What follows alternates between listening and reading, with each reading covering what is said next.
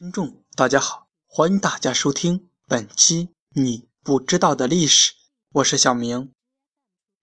上期因为工作繁忙，没有来得及时录制，也希望大家呢能够谅解。本期我们将为大家讲述北齐灭亡是因为红颜祸国吗？南北朝时期，北齐后主高纬有一贵妃，名叫冯小莲。冯小莲本是穆王后身边的一名侍女，由于高纬宠爱弹得一手好琵琶的曹昭仪，穆皇后心生嫉妒，便将冯小莲送给高纬，以期转移高纬的感情。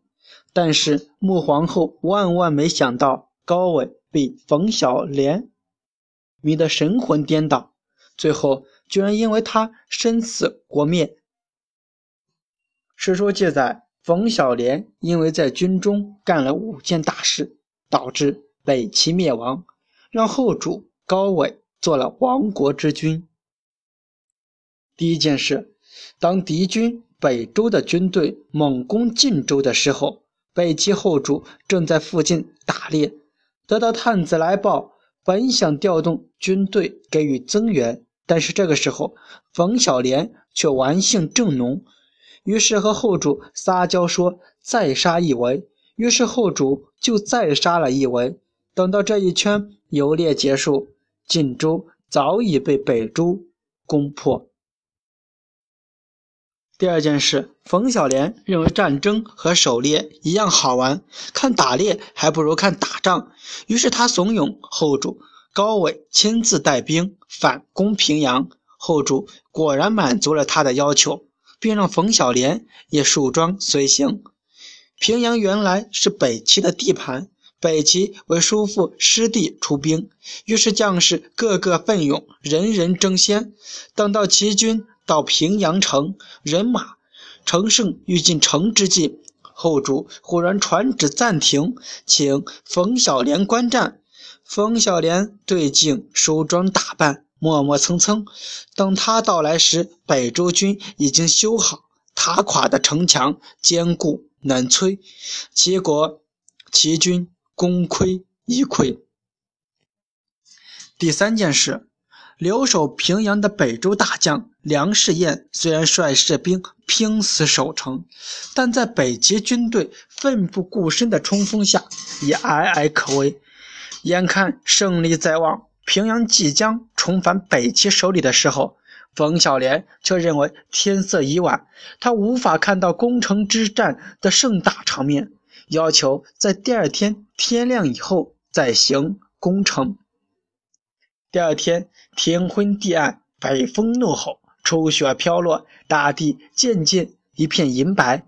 冯小莲又认为气候不佳，看不清楚，要求暂停攻城。殊不知，夜暗之际和天色不佳，正是军事作战进攻的最佳时机。与有妇人之见，北齐大军竟然平白无故的丧失了两次大好时机。等到雪化天晴，北周武帝已亲率大军赶到平阳，齐军大败，退入晋阳。北周占领平阳，后主居然说：“只要小莲无恙，战败又何妨？”第四件事，平阳之战结束后，北周武帝准备乘胜追击，攻下北齐重镇晋阳。于是后主高纬命人在城中建了座高耸入云的天桥，时常与冯小莲登桥遥望，不是分析敌军情况，而是在消遣。下得桥来，冯小莲为高纬献上舞蹈，让高纬欣赏他的舞蹈，以消愁解闷。高伟居然厚颜无耻地说：“看了能够头脑清醒，精神百倍。”有一天，木架搭成的天桥忽然垮了下来。冯小莲认为这是不祥之兆，一再要求后周放弃晋阳，返回邺城。高伟就听的冯小莲的劝告，回到邺城。于是北周轻而易举地夺到了北齐重镇晋阳。第五件事。北周越战越勇，于是北周武帝决定直赴邺城。其实高纬退守邺城后，还有精兵十万，是可以奋力抵抗，甚至卷土重来，大获全胜的。但是两军相交正在激烈时，冯小莲忽然害怕起来，大叫：“军队败了！”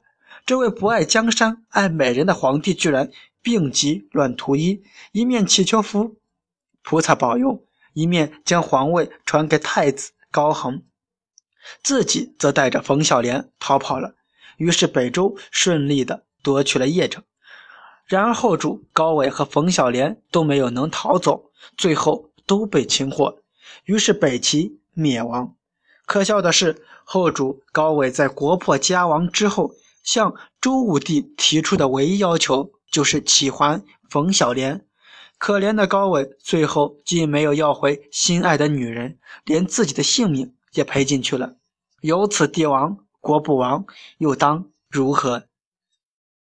本期你不知道的历史到这里结束了，让我们下期再见。我是小明，以上内容源自于网络，版权归原作者所有。